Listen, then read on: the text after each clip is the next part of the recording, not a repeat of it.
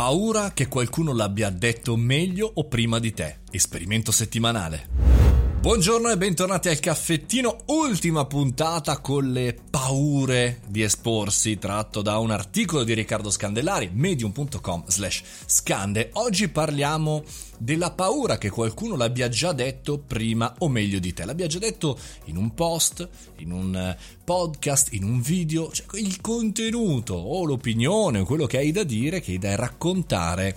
Bene, qualcuno l'ha già detto prima di te. Io direi che si può al 99,99% dire che probabilmente eh, qualcuno l'ha già detto prima di te. Viviamo in un villaggio globale, viviamo eh, in un mondo in cui tutti siamo iperconnessi e quindi è chiaro, c'è la possibilità che che qualcuno sia svegliato prima di te e l'abbia raccontato, che l'abbia fatto meglio di te se sei all'inizio o se sei un amatore professionista, chiamiamolo così, come noi, è molto probabile perché chiaramente là fuori ci sono professionisti, aziende che raccontano, che scrivono, che hanno autori, bene, insomma la certezza che qualcuno l'abbia fatto prima e meglio di te è ormai, eh, diciamo così, è normale. Va detto che però eh, non è una gara, non è chi lo scrive prima o lo dice prima o lo fa prima, ma è un impegno, è un, come dire, la creazione di contenuti è stare insieme con la propria community, è un impegno nel trasferire informazioni ed emozioni, come racconta l'articolo di Riccardo. Bene,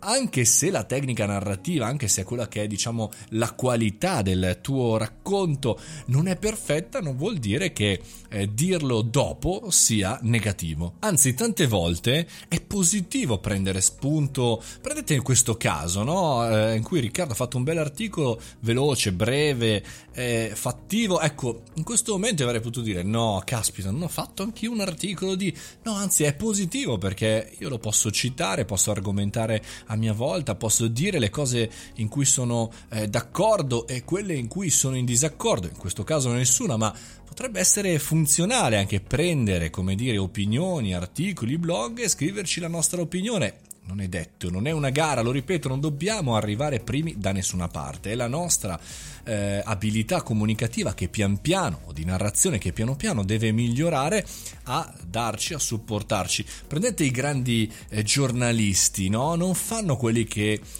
che, che, costruiscono le breaking news, gli ANSA, non, non, fanno quel lavoro lì, ma arrivano dopo, dopo aver approfondito, arrivano più tardi, magari lo dicono anche peggio, ma approfondiscono meglio quel contenuto e fanno sì che il loro approfondimento sia quello che dopo la valanga di come dire, breaking news che vediamo su tutti i social, bene, arriva il punto di, arriva l'opinione di, arriva il momento della chiarezza e quindi tante volte arrivare dopo secondo me è molto interessante. Io faccio così con le news americane su The Verge e le altre mie fonti e non voglio arrivare primo eh, rispetto a tutti gli italiani, ma leggo, ascolto quello che accade negli Stati Uniti, lo faccio mio e magari insomma il giorno dopo alle 7.30 come sempre lo trovate nel caffettino. E si conclude questa settimana di esperimenti questa settimana particolare per le paure di esporsi, ma torniamo lunedì alle ore 7.30 sul podcast del caffettino o sul canale Telegram Mario Moroni canale. Mi raccomando, fate i bravi, mangiate le verdure che ci sentiamo lunedì. Fate i bravi, ciao.